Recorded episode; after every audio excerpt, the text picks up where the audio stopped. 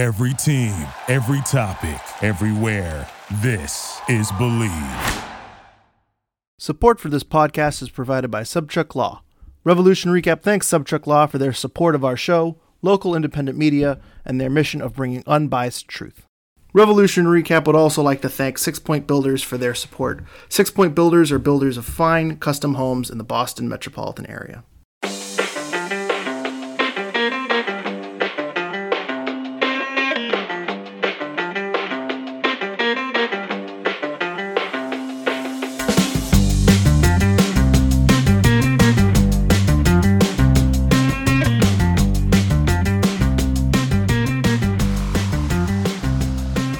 Everyone, to another episode of Revolution Recap. We are coming to you after the Revolution's 2 1 win over Hartford Athletic in the U.S. Open Cup. With the win, the New England Revolution will go on to face DC United, uh, New York Red Bulls, or the Pittsburgh Riverhounds of the USL in the next round. That is going to be determined later tonight, but uh, we're going to talk mostly about Hartford today. Uh, not a very satisfying win, second consecutive, not very satisfying 2 1 win at home. Uh, game probably should have been put away a little bit sooner. There were some sloppy mistakes in the back, but at the end of the day, uh, Bruce Arena puts in.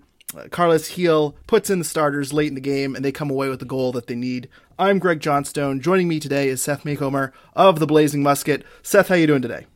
Yeah, real good. Always glad to talk soccer with you. So, uh, looking forward to the conversation and I appreciate you hopping on with me. This is kind of an impromptu podcast. We weren't originally going to do one, uh, but some people were not very thrilled about it on Twitter, so we decided to uh, kind of hop on when we could. Uh, also, you have a Calen Carr interview that we are going to be posting the back half of this episode after we are done talking Hartford Athletic. Uh, so uh, be sure to stick around for that. But Seth, why don't you tell me your key takeaway from this game? And by the way, key takeaways are brought to you by our friends at the Rebellion. Go to nerebellion.org to learn more about them, their organization, and how you can get involved in supporter culture. Uh, Seth, what's your key takeaway?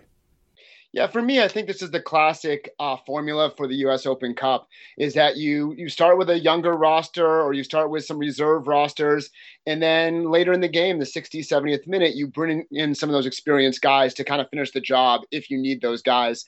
Um, and I think it was good to see some of those reserves, some of those younger players uh, strut their stuff and, and get the opportunity.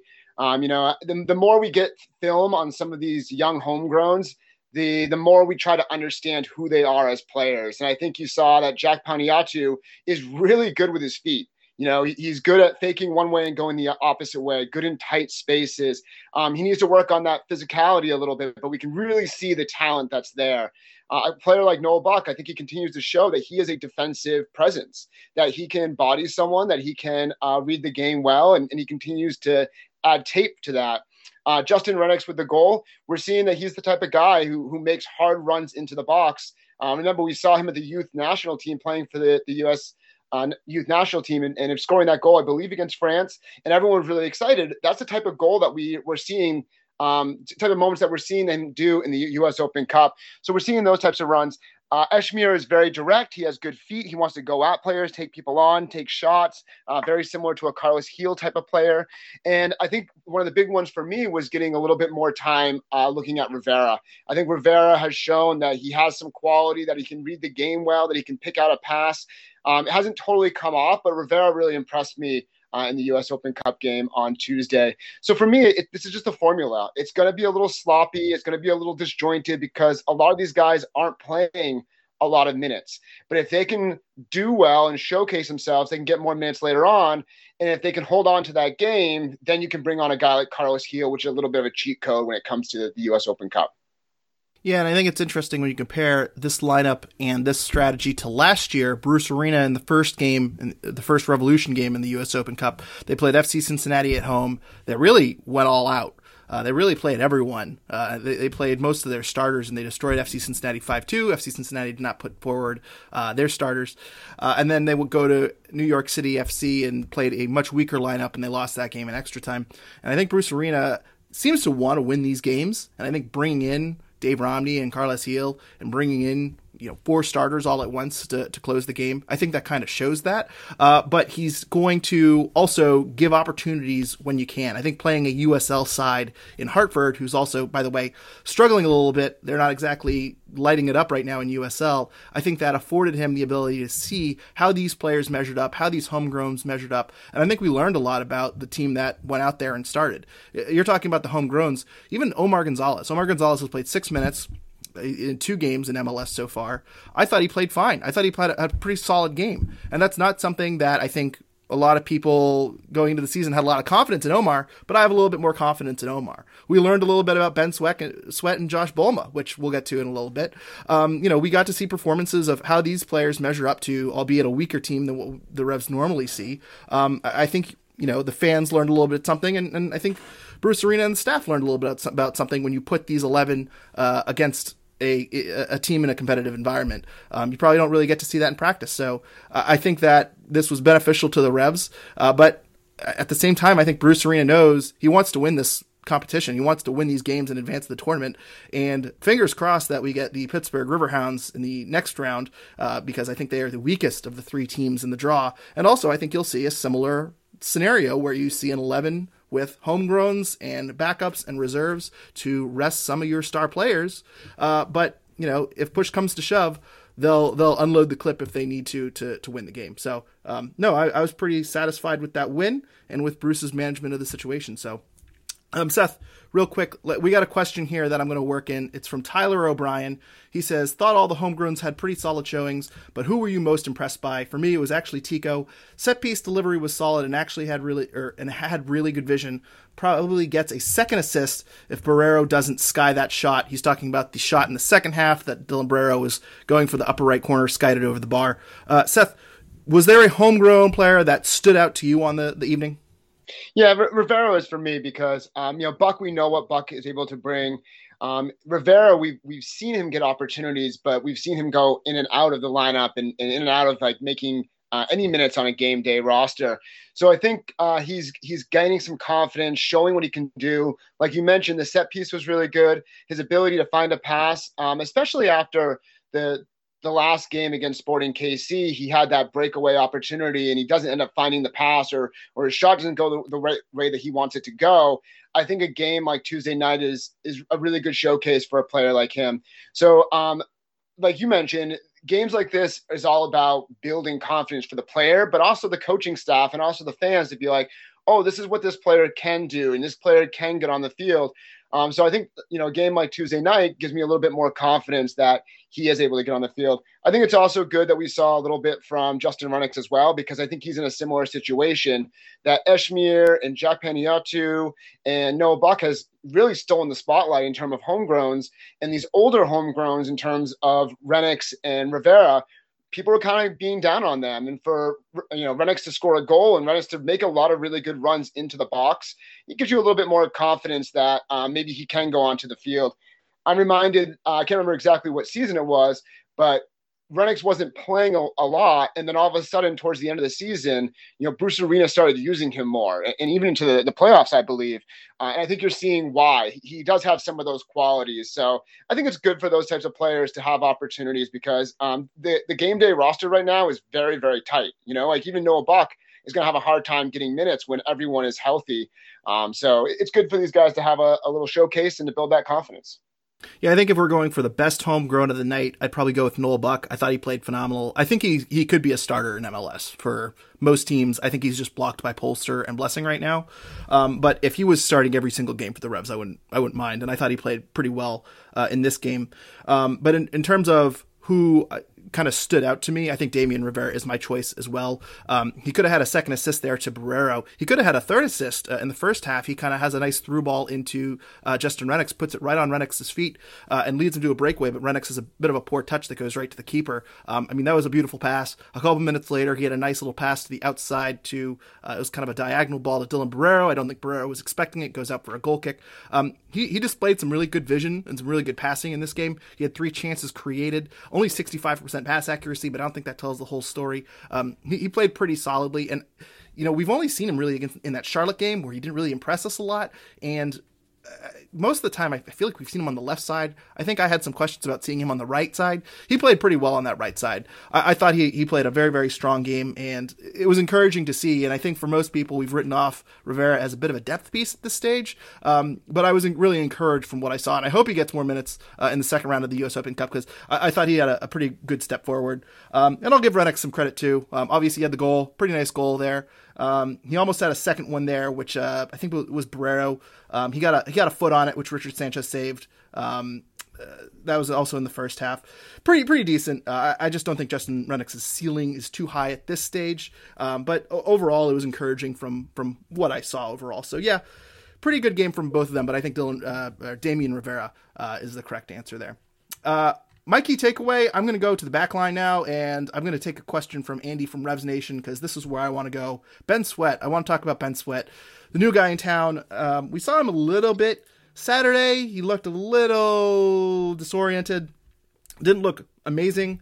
Didn't look great. Um, th- this game, I thought he didn't have a particularly good game at all highlighted mostly by a back pass that turns into a three on two opportunity by Hartford, which probably could have been a goal uh, if their attacker gets the shot on target. I believe it, that was the shot that ended up hitting the crossbar. Ben Sweat also pushed up a lot. I don't know if that was tactical. Um, it seems like he was trying to overlap with Dylan Borrero a lot, and it seemed like Hartford was really countering down that right side a lot. Ben Sweat I don't think has the speed necessarily like DeJuan Jones to get back and, and, and make up that space he's given up. Um, but uh, he, he was he, for someone that pushed up a lot. He didn't really have much of an impact offensively going forward.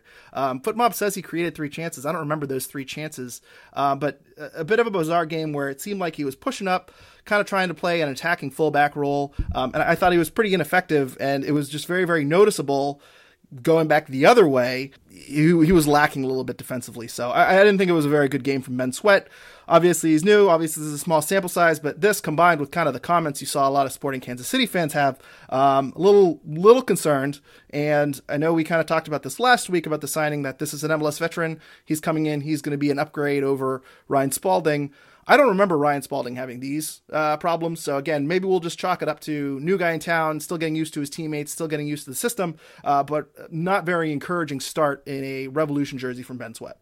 Yeah, I think it leaves a little to be desired for sure. Um, in regards to him pushing forward, I think that's part of his game.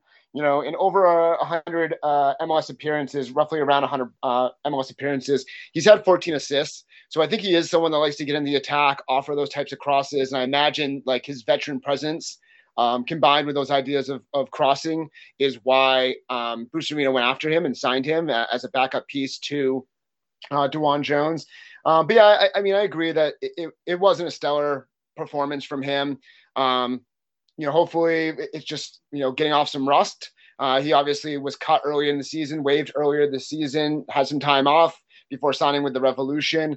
So you just hope that maybe he's, you know, getting a little bit fitter, getting a little bit sharper, getting to know his teammates. Um, maybe if he's, um, you know, getting more time in practice, he's going to be okay. But yeah, it, it, I think that some people, when he was signed, they're like, "Oh, there's the replacement to, for DeJuan Jones," and I don't think he's the replacement for DeJuan Jones. I, I think that if DeJuan Jones were to leave at any point, um, you're signing another player. That the reality is that this uh, Ben Sweat is a, a depth piece, um, someone that seems pretty good in the locker room. He spoke to the media twice now, um, and he's just someone that's a classic Bruce Arena guy to bring in to to make sure that um, there's someone there with experience to fill in at times. Also, should note that Ben Sweat, uh, according to FotMob, one for five on ground duels, which is not what you want to see from a defender. Again, he did have four interceptions, five recoveries, one for one on tackles. Um, and as I say, he did get three chances created and 84% pass accuracy. So we'll we'll give him a little bit of a benefit of the doubt, but not a great start. And again, um, I, I, can't imagine he's challenging DeJuan Jones for his job. Not that anyone was, was expecting that. Also, I don't know where the lie has come from that he's a center back. I, I don't know. People on, on social media have been saying, I, I guess because this coincides with Kessler's injury, someone I've seen people theorize that he's a center back. He's definitely not a center back. Um, so uh, I think Ryan Spaulding last year had something like 400 minutes. I can't imagine Ben Sweat is going to get a ton more than what Ryan Spaulding would have gotten. I don't think he's going to be added to the rotation anytime soon. So um, it'll, it'll be interesting to see where it goes from here. It'll be interesting to see if he gets another U.S. Open game. Overall, not positive reviews from me on Ben Sweat so far. from one outside back to another outside back, Hollow says, What did you think about Joshua Bolma? Uh, Clyde was impressed. I'd say stock up, but think outside back isn't his best position. Uh, this is our first look at Joshua Bolma, too, uh, the beauty of the U.S. Open Cup. What are your thoughts on Joshua Bolma? Yeah, I thought he brought a lot of energy. Um, I think where he's going to play is a big question. Um, you know, it was mentioned that he could potentially be uh, a center midfielder when he was drafted um, by the Revolution. He's also someone who's more comfortable playing on the outside as well, and even played some minutes there with Revs too. Uh, during preseason and obviously in the Open Cup, he played right back. So I'd be really curious about where he projects in the future, where he slots in. I, I think that if he can become a right back, that might be his best path forward. Um, you know, you look at a guy like Brandon Bye and DeJuan Jones, those guys were midfielders in college and they transitioned uh, to playing that role. And and Bolma was kind of similar, where he's a really athletic, high energy player, um, got some uh, skills. I thought he settled into the game. I thought early on it, it wasn't um, his best performance. Obviously, you have to think about your positioning um, when you're going forward and offering stuff on the, the right flank. Uh, you also have to think about like you know defending and how to make sure that you're you're going one v one and blocking players. Um, he did have a really big moment towards the end of the game when that some uh, I'm not actually sure where it was in the game, but basically the ball you know was was going around the box and it somehow does not end up in the back of the net and Bolma was there to to block the final shot and and you know got it out of bounds. So I think he's he's settled in. Um, I think that there's potential there because he is an athletic um, individual who is young. Yeah, that was that was the near own goal when Bolma uh, clears it and it bounces off Omar Gonzalez and the ball rolls off the post. Um, that was a I'm sure everyone has seen that clip uh, if they weren't watching the game live. Uh, that was a uh, heart attack inducing moment. Um, but yeah, over, overall, you, you look at his football ratings here. I, I was kind of looking at the stats to see if there was anything that I, I didn't see with the eye test. He had 12 recoveries. He seemed like he was moving the ball up and down that right wing pretty well. He is an attacker by trade, so I, I think kind of being aggressive, pushing up, uh, kind of winning the ball. Um, he seemed to be fine there, but defensively he seemed a, a little bit raw. Uh, one for six on ground duels. He did have a turnover in the first half that led to a, a shot, I believe, uh, on target. Um, yeah, I, I, am not in love with Joshua Bolma as an outside back, I, and I think you're right, and I think Paulo's right here too. Where um, I'm not sure this is his best position. I know when he was drafted, there was talk about him playing kind of an eight and potentially being in the starters, or uh, running for a starting gig as a, a an eight uh, in that midfield. Um, and then Latif Blessing was acquired. Uh, it seemed like that has completely fizzled out, and now they're almost I don't want to say forcing him in right back, but where could he be useful? Where could he he see some minutes? I think outside back is where they are lacking right now, and so that's why they've put Bolma back there. Um, I don't know. I I'm not really sold on him as being an outside back, but again, hopefully we get Pittsburgh in the the the U.S. Open Cup uh, next round, so we get him again. Maybe we can see a little bit more. Um, maybe he just needs some minutes. And and anytime you're learning a new position too, I mean, I remember when DeJuan Jones moved to left back, he was not a stellar defensive player in his starting, you know, first few minutes with the team either, uh, and he's improved every single year essentially. Uh, so maybe this is just a situation where Joshua Bolma is playing a position for the first time ever, uh, and, he, and he's getting there. But overall, I think Brandon Bye's job is um, pretty safe.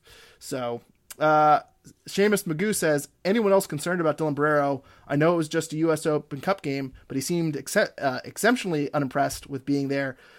He was disappointing to watch him and Sweat, but for very different reasons. Um, and I believe we we just had the Bruce Arena press conference. Seth, I, I think he uh, Bruce made some comments about Borrero that they're pushing him to be more consistent, something to that effect. Yeah, Sam Minton asked about Dylan Borrero and, and how he did um, on Tuesday night, especially in light of the red card that he received before. Uh, he said that Dylan Borrero could have done better, and I think most of us would agree um, that it wasn't his best game.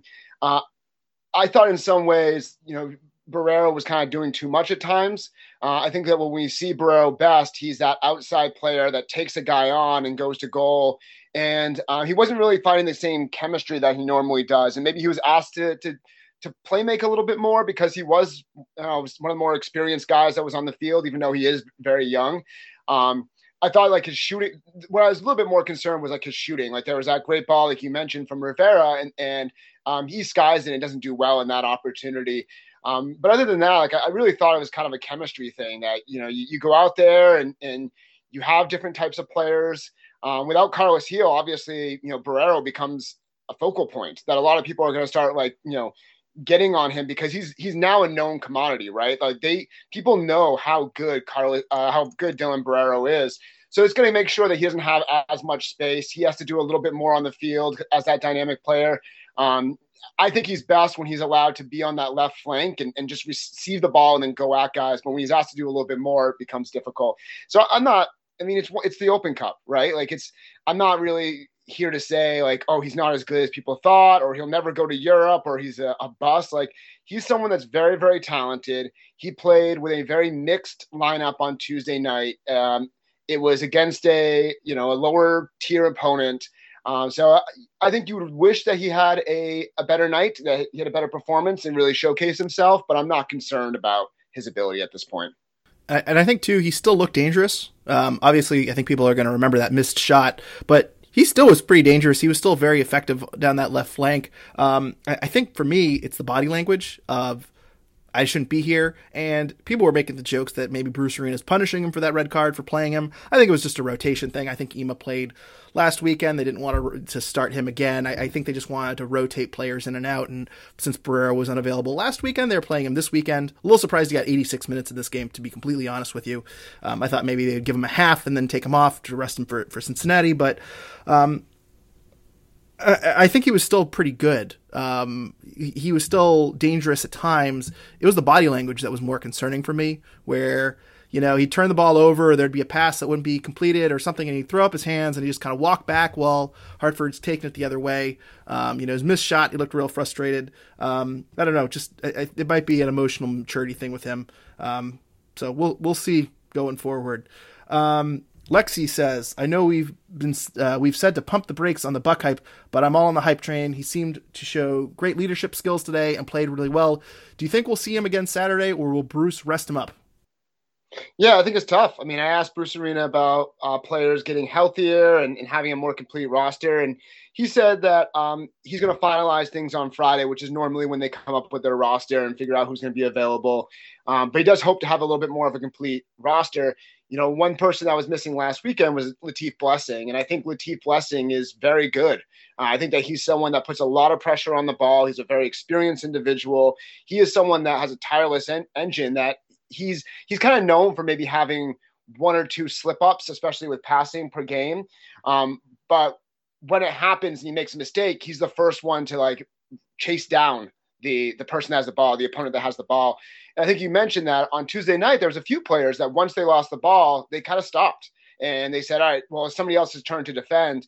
And a player like Latif Blessing um, doesn't have that mindset. He wants to win every single thing. So if he makes a mistake, almost like a Jermaine Jones type of situation, that if he makes a mistake, then he's going to be the one to make up for it, and he's going to make sure that everything goes smoothly. Uh, so that's so if Latif is available, I imagine that he's going to go. Um, that's obviously a lot of minutes already for Noel Buck this week, um, and and he probably come on later later as a substitution. I have no problem though with Buck starting. Uh, I think we're seeing enough tape now to understand how how talented and how good he is as a player. Again, what I'm most impressed by is his defensive awareness and his ability to pick out um, the ball and, and block passing lanes and I think that that's even gotten better over the course of this season.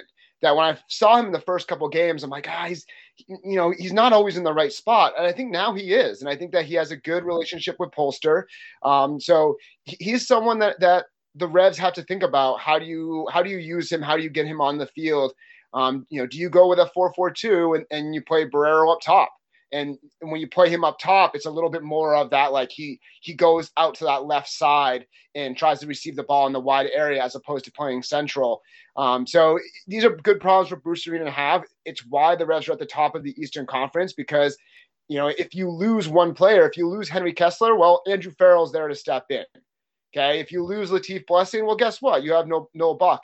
So the fact that this team is deeper um, it, it's probably tough for someone like Noel Buck because he he probably would be starting on other MLS teams.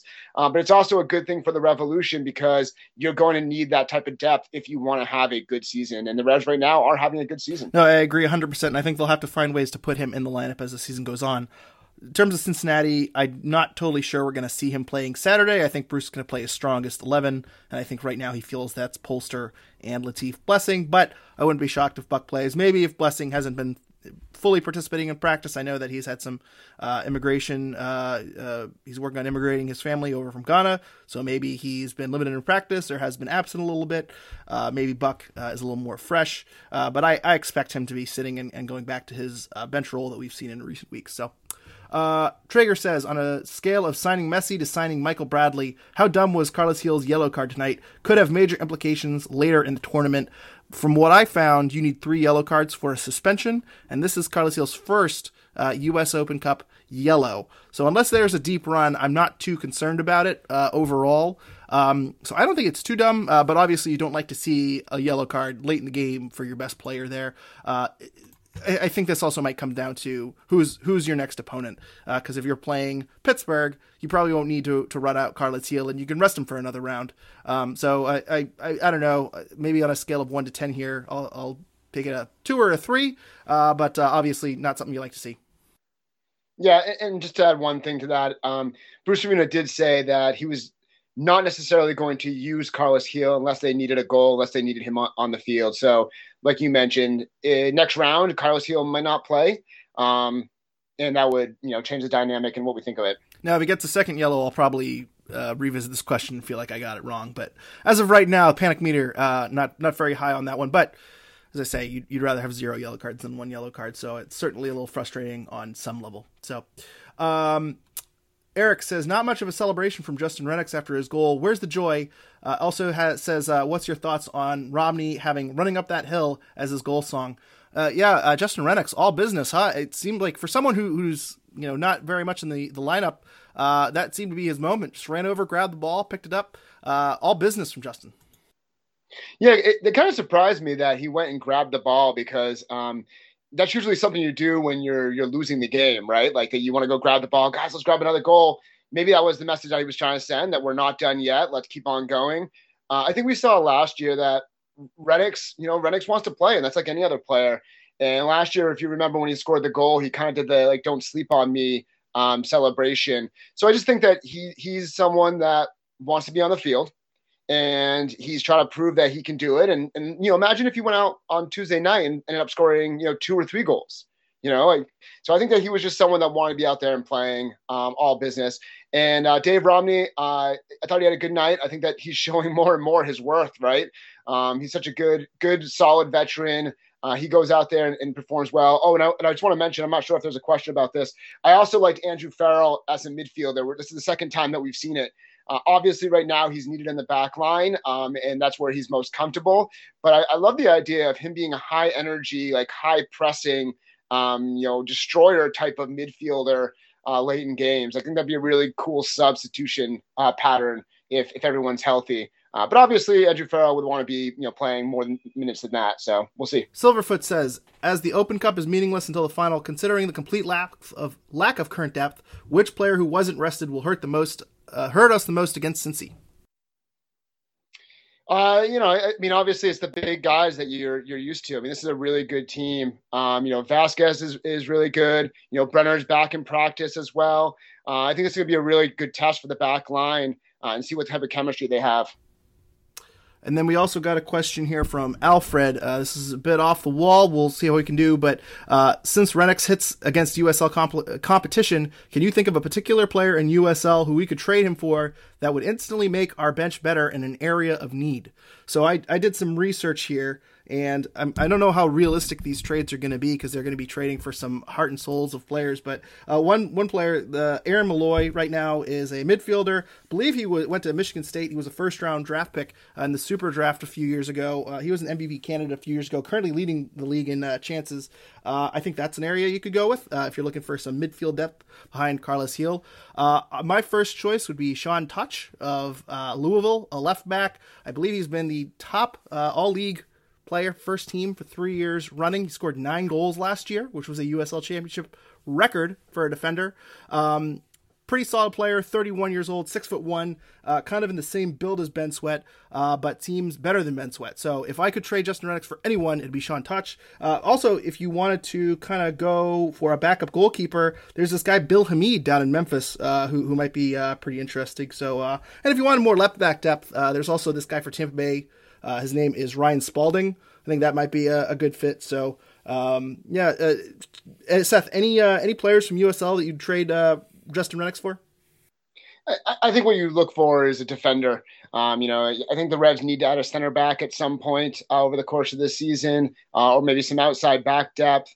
Um, you know, Mitch Tainter might be interesting. You know, he's someone that, that was in the Revs Academy set up at some point, uh, spent some time with Toronto FC.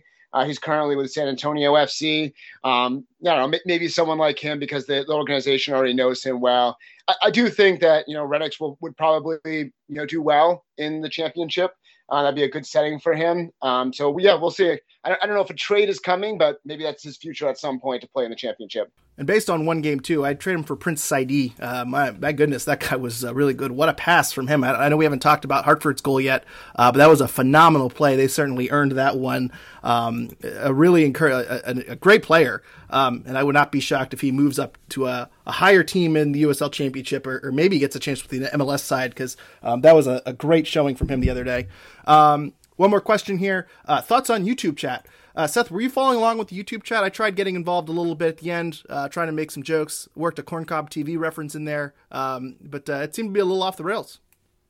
Yeah, yeah, yeah. I think it's fun. I mean, I think that um, you saw Herculez Gomez mention something like this that you know the rise of, of fan engagement is really important that you know fans uh, commentating on their team you know making videos about their team you know joining in the, the conversation. That's going to be really important i think with sports going forward. Twitter's always been that kind of avenue um, but there's a little bit more of that you know it, it's quick on the, the youtube uh, conversation side. Um, it, it's also it's also a little bit more anonymous because it's not like linked to your profile. You can't like click and then like go through everyone's tweets. Um, and it's not as permanent. So yeah, I think I think it's really fun, and I think that you know it's it's something to try to integrate in the future. Um, because yeah, I think that like it, the more the fans can talk to each other, the more the community feels ingrained, and they want to you know talk more Revolution Soccer. Mm-hmm, mm-hmm. We need our own Cavicho. Uh, so uh, I know Kansas City's got one of those. We need one of those in New England. Uh, we did get one more question here uh, from Dewan Season. It was over Discord. He wanted to make sure I got this one. Uh, any thoughts on Revs lever- legend and USL MVP Sean Okoli signing with Monterey Bay FC? Also thoughts on Benjamin Angoua starting for in the I don't even know how to say this, but uh, Stade Bronchen against Cholet. Um, he also mentions he's scouting the Super League and found two players he thinks the Revs could use uh, Samba Camara and Paul Jose M'Poku. I uh, think the Revs could give either of them a chance. Yeah, I, I think it's always interesting to to look up, uh, you know, former former Revolution. I know that this week the um, the the mailbag, uh, the paid mailbag. So if you're a subscriber to um, theblazingmusket.com, you're able to submit questions each week, and then one of our, our writers uh, gives you responses. And one of the questions was, you know, uh, unknown or lesser known uh, Revolution players. And for me, some of the, the people that I brought up were um, O'Brien Woodbine, and I actually went down in 2014 down to Tucson to like interview players and whatnot. And uh, I asked for O'Brien Woodbine, and the PR director at the time was like, are you sure? Like, you really want to talk to? I'm like, yeah, yeah, I want to talk to him. I'm like, she's like, all right, go go ahead. And and the question I really wanted to ask was, why do they call you the Reno Beckham? And he he's like, I'm just Obi, man. Like, I don't know why they call me that. Like, they call me that back home, but I'm just Obi. And for me, I just I love that moment. It's such an obscure moment. Nobody cares. I'm sure like nobody really read that article. Uh, but I, I always love that. And one of my favorite things to do in the press box is um, to, t- to talk to like someone like Sean Donahue, who's been around for a long time, and to uh, you know go back and forth about random uh, Revs players. Uh, the, the, Jose Mourinho uh, saga back in the day, you know, he's our number nine, then he doesn't want to come. Like stuff like that is just it's it's folklore. It's it's good times. I, I think at some point, if we had more time to do this, we would tell the stories of the lesser known Revs players because um, there's a, a, generation of Revs fans that don't know the saga of uh, Marko Perovic uh, or, or, anything like that. And uh, I know Dewan Season also sent me the um, Wikipedia page of I think it was Jeffrey Castillon, who uh, and by the way, shout out to James Downing, who apparently was I know he edits Wikipedia pages, so I think uh, this was his work. Um, but uh, essentially said that in the, his initial interview with the media or initial talk with the media, he said he was coming to change the revolution and MLS for the better. Uh, he made one appearance with 14 minutes or something like that.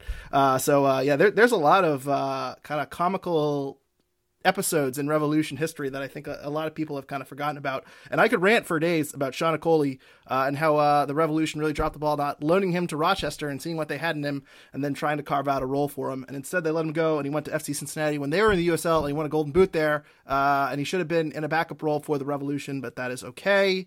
Uh, so yeah, that's a, a, bit of a sore spot for me. I guess he came back and didn't really do anything with New York City FC, but um, yeah. And by the way, apparently Antonio Delamea retired. I don't know if I've mentioned that on the podcast. Um, I was looking into former Rev center backs that they could have fill in for uh, Henry Kessler. Apparently Delamea retired. He's 31, so uh, congrats on his retirement, I guess. But uh, seems like there's something left in the tank. So, uh, Seth, any final comments here? No, yeah, I'm looking forward to this weekend. It's it's another uh, big game for the Revolution. It's a measuring stick it, you know, it's it's classic MLS where if they win, you know, it's important and it looks good. If they lose, it's like, well, there's still, you know, what, 24 games left in the season. Very similar to LAFC. You know, when they lost 4 0 to LAFC, people started freaking out. But now those people look a little bit foolish, right? Like, it, this team appears to be a good team. This team appears to have some good depth there.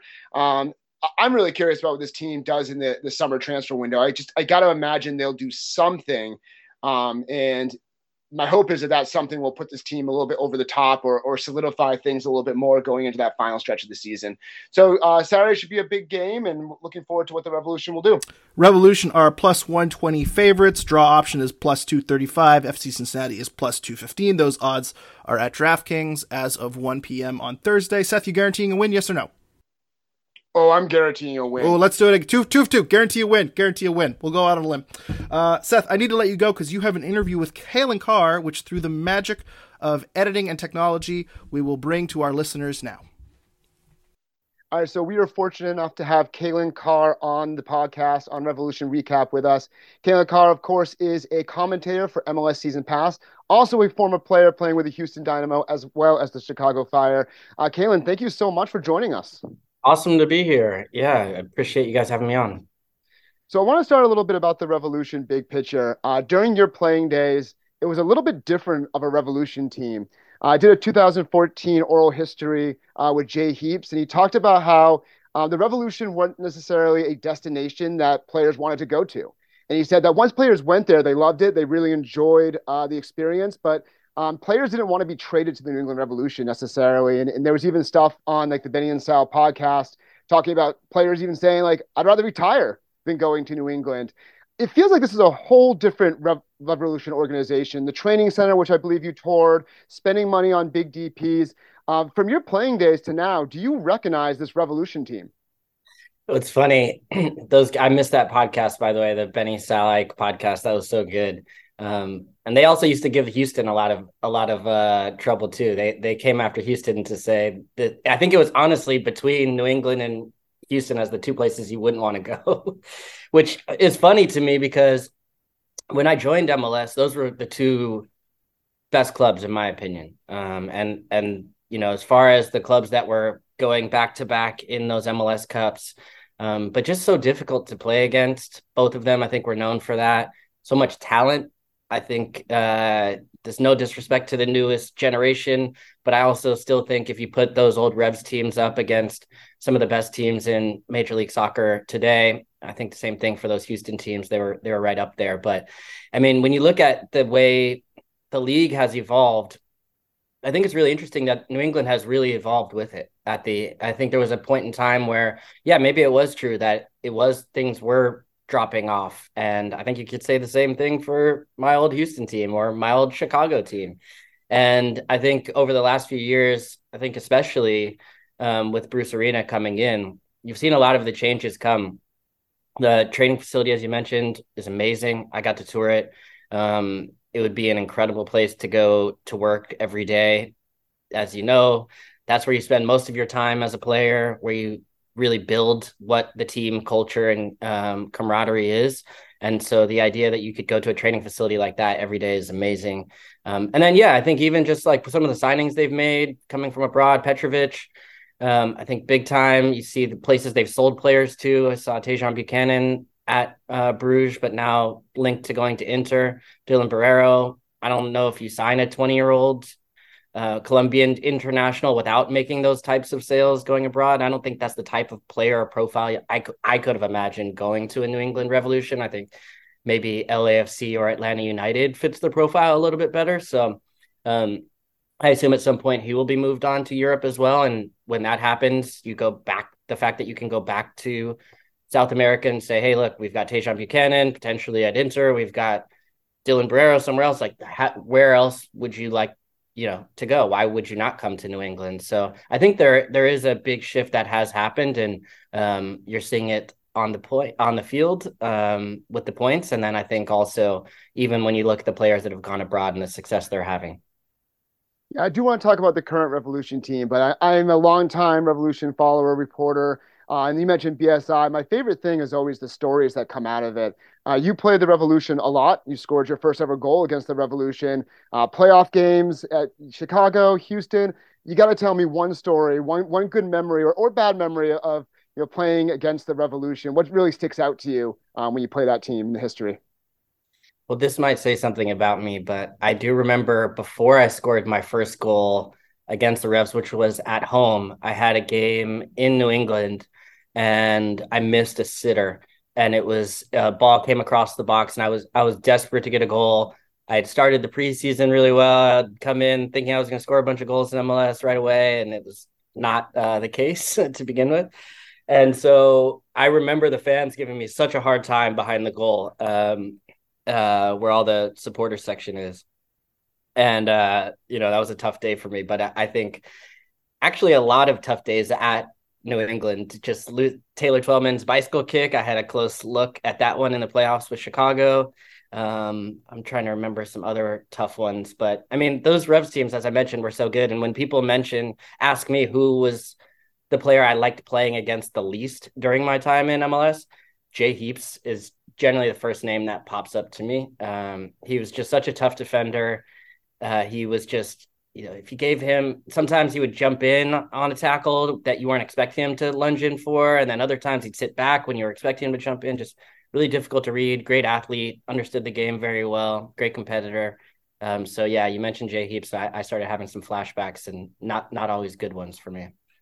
So before we get to the current team, I do have to ask the Taylor Twellman bicycle kick, iconic moment. Was it a dangerous play? Should it have counted? it should it should have counted. I wish it didn't um, in for you know my own benefit and for our you know Chicago Fire benefit. But yeah, I was uh, it was an amazing goal, and yeah, no, I would I would hate to see that one taken off for the sense of just like the drama. Even when you think of like best goals in in MLS playoff history, that one's got to be right up there for me as one of the best ones. So yeah, I can be I can be a neutral observer and pained by it. But yeah, I was I was pretty close. I had a really good look at it. I'm glad my teammate Dasan Robinson, his face was right by that foot, didn't get uh didn't get hit by it. But at the same time, um, yeah, you got to take your hat off, Taylor. Uh, he des- he deserved that one.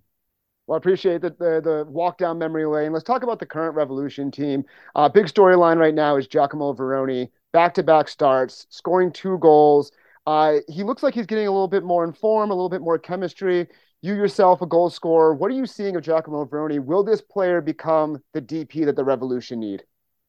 He looks confident. He looks very confident. I, I was on the game um, commentary for the Montreal match where he came in and got his first goal of the season, and that was off a Petrovic assist. So mm. uh, I think, you know, it said a lot about Montreal, I think, and where they are at the time that they would allow a goal kick to, but I, at the same time, take nothing away from Vrioni, the way he brought the ball down off his chest, the way he drove at the back line, cuts it across. You see that left foot. Um, for a guy his size, even the way he drew the red card in this last match, he, he does dribble well. He can drive at a back line and and and potentially beat a guy. Um, and his movement in the box has been impressive. I think the one thing you'd say is where his goals have come have maybe come against Sporting Kansas City and Montreal, maybe not the best competition, especially as I mentioned the way that uh, Montreal goal was scored. But I thought when you Kansas City ones, you look at the the quality that he showed and you know really the movement, as I mentioned, that's impressive. That said, I don't know if Bruce is fully committed to him. Um, this is not anything Bruce has said. It's just from my perspective, and I think he's likes Bobby Wood. I think he is a manager, from what I know playing against him over the years, is going to play the hot hand. Um, and I think right now Vrioni has been the hot hand, but I could see at times a different formation where you see Gustavo Bo and Borrero. I could see a formation where you know you go with Bobby Wood, his hold up play a little bit more. I could see Jozy finding his way in. So I, I wouldn't say that we're now seeing necessarily the emergence of the designated player number nine that is going to change the season for um, for the Revs, but I do say out of that group, you would say Vrioni definitely has the highest ceiling and probably be the best case scenario if if he were the one that were to emerge as as the one to win that position. Yeah, I think we're we're seeing some good things out of him, but a couple of things that I'm still struggling to see is his ability to hold up the ball back to goal, and that's something that Bobby Wood has done very very well connecting with Carlos Gil and also some of his runs in the box. He had a really good one against Sporting KC, but there's been other times where he, he doesn't seem like he's making the quite right run. But that's the same thing with Adam Buksa, right? That that that was a big criticism of him that he didn't always make those right runs. Uh, speaking of Adam Buksa, there's a little bit of rumors, rumblings going on. Um, Taylor Twellman saying that he would be surprised if Adam Buksa isn't back in MLS uh, this summer. Uh, I asked Bruce Arena about it. He said, "We'll definitely look into it if that's something that's a possibility." Um, do you think that adding Adam Buksa would be a good idea, um, even if it's a short-term loan this year?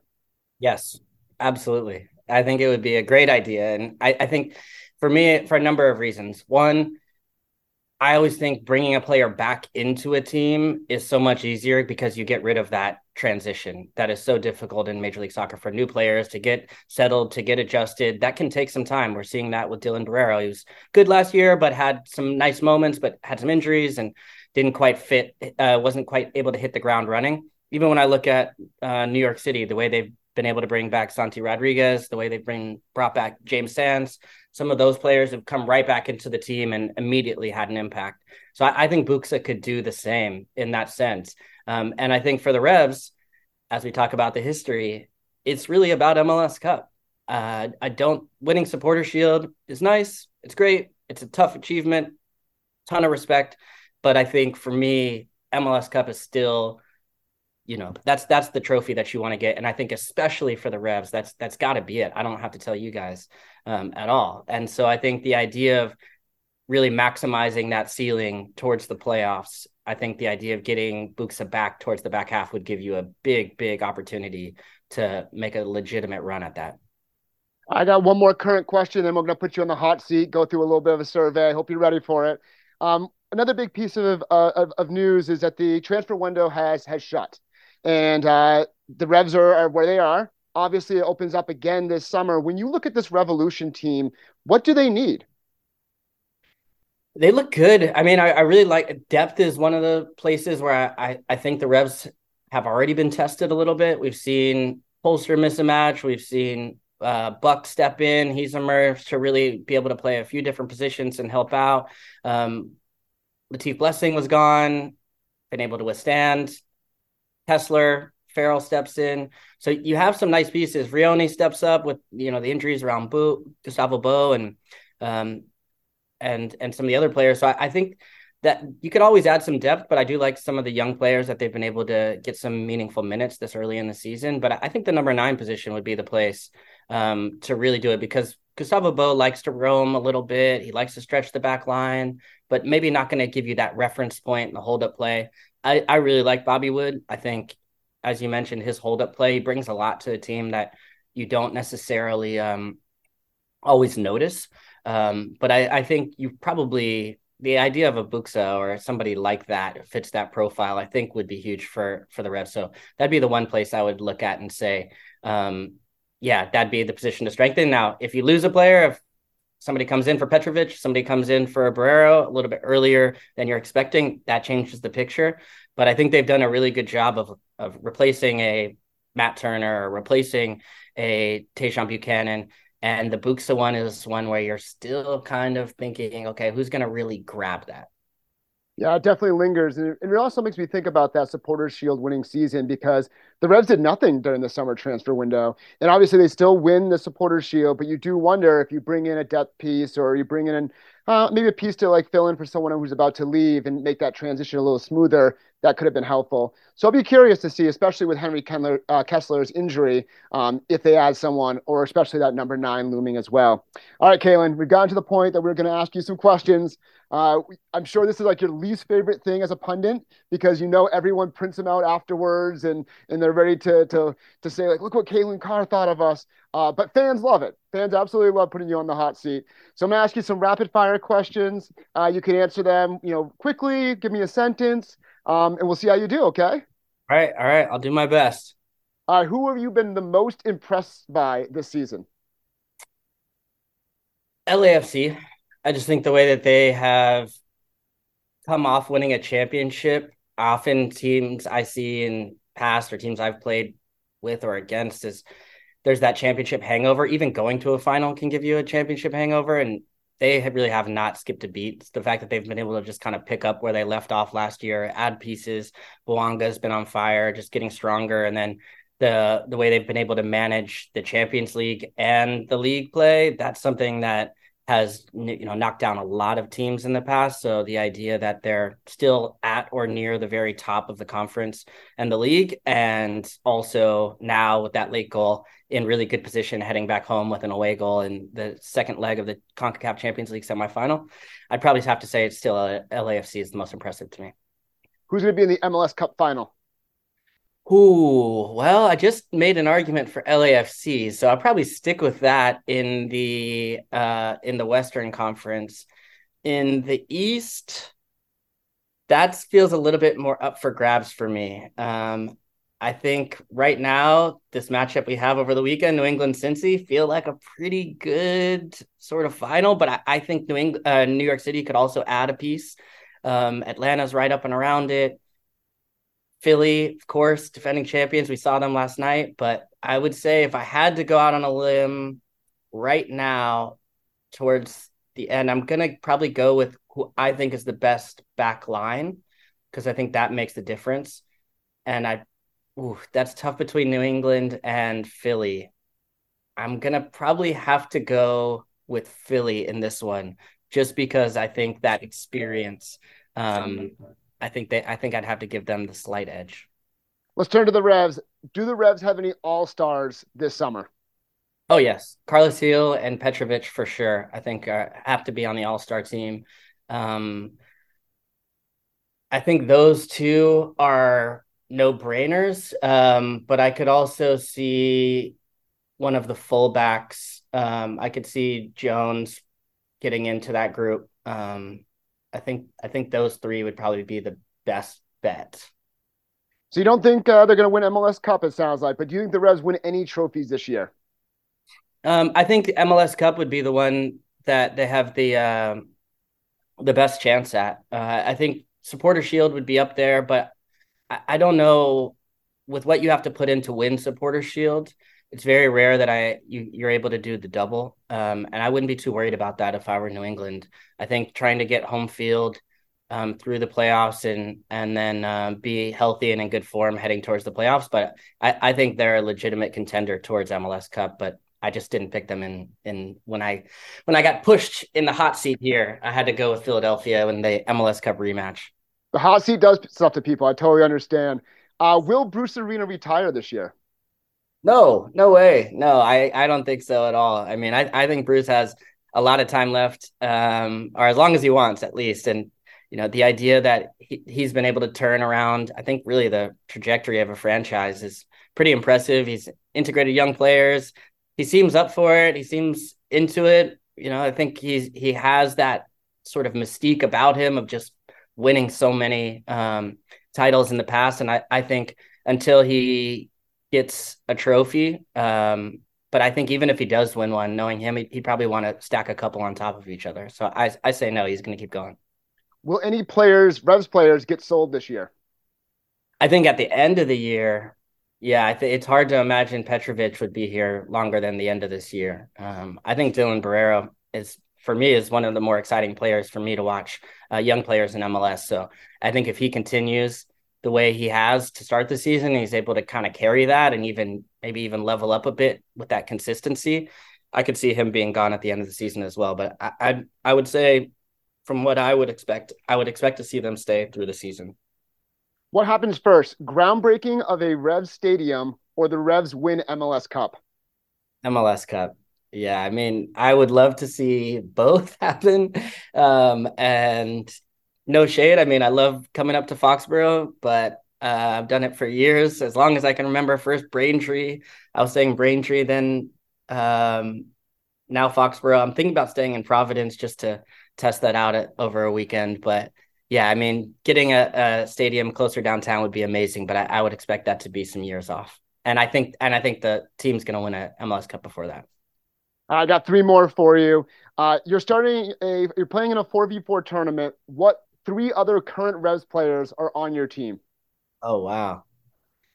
I mean, I feel like I want to lean towards some of the older guys because I wouldn't. I, I think honestly, um, I'm going with the experience. I feel like a small side. I'm gonna pick Jozy, Omar, guys that I like in, in my era. So I, we have that understanding. I've lost Omar so many times also in my career that it'd be nice to be teammates. I feel like maybe I would win win something. Um, so I'll go Jozy, Omar, myself, and then I need like one. I think we probably need someone to do a little bit more of the running. So I'll, I'll add Noel Buck to the list. I like that. Uh, who's the best teammate you've ever had? Best teammate, I would say I've had some really good ones. Um, I'll throw Brian Ching in there. He was, um, yeah, such a good teammate. I got a phone call when I got traded to Houston, and it was a Hawaii area code, and I was like, Hawaii area code. I don't know anybody there. And it was Ching, and he, you know, welcomed me to the team, which I thought was amazing for the captain to call somebody. I wasn't a big star, huge profile or anything like that. You know, helped set me up with Stu Holden's mom, who was a real estate agent, to help me find a place to live. And um, we've we've stayed close friends over the years. So um, a great partner to play up front with as well. So I, I would I would go Chingy in this one. All right, last thing here. Uh, we're going to go with the Apple synergy. Obviously, MLS season pass. The big show is Ted Lasso. I know you've only seen season one. Uh, who is the best character on the show, uh, Ted Lasso? Ooh, that's there's some good ones in this. Um, I, the funny thing is, this guy Zava. I haven't even seen it yet, but everybody. I there was a guy at my local pub that uh, I talked to about soccer all the time, and he started watching Ted Lasso, and he said, "Hey, I saw this guy Zava, and I looked up Zlatan, um, and I saw you interviewing Zlatan." And then he's like, I had no idea that you were doing on camera work because I just talk about soccer with him. And he's like, You interviewed Zlatan? That's really cool. And so I've been getting a lot of people hitting me up about this Zava character. So I got to watch the new season. Um, so um, yeah, maybe I'll lean towards that. It sounds like it's a pretty spot on impersonation of uh of Zlatan, who is a trip to meet in real life. Crazy guy. Yeah. Uh, my hope is that when you watch it, there's actually a character that's also based on you, and you point to, it and you're like, "Wait, that's actually me." Season three, that's Calen Carr. Uh, that would be a real trip. Calen, thank you so much for uh, joining the conversation. We appreciate your time. Uh, can you tell us where we can find you on social media and, and, how to find the game this weekend? Yeah, absolutely. We'll be on um, tonight, or sorry, not tonight. Tomorrow, tomorrow night. No, I don't even know what day it is. That's how crazy things have been for me. Saturday night, 7:30 p.m. Eastern time on Apple TV, MLS Season Pass. Um, I'll be with Callum Williams, who's my partner there. Um, been really enjoying working with him, and especially coming up to the matches at the Revs. If you want to follow me on social media, Twitter at Calen Carr, C A L E N C A R R, and then on Instagram I'm at CA2. So feel free to hit me up. And uh, make sure you check out the movement on Apple TV. They're older episodes, but they're evergreen. Uh, they're absolutely a great look into to players' lives and what's going on in the league. So, Calen, thank you so much. Thanks so much for having me on.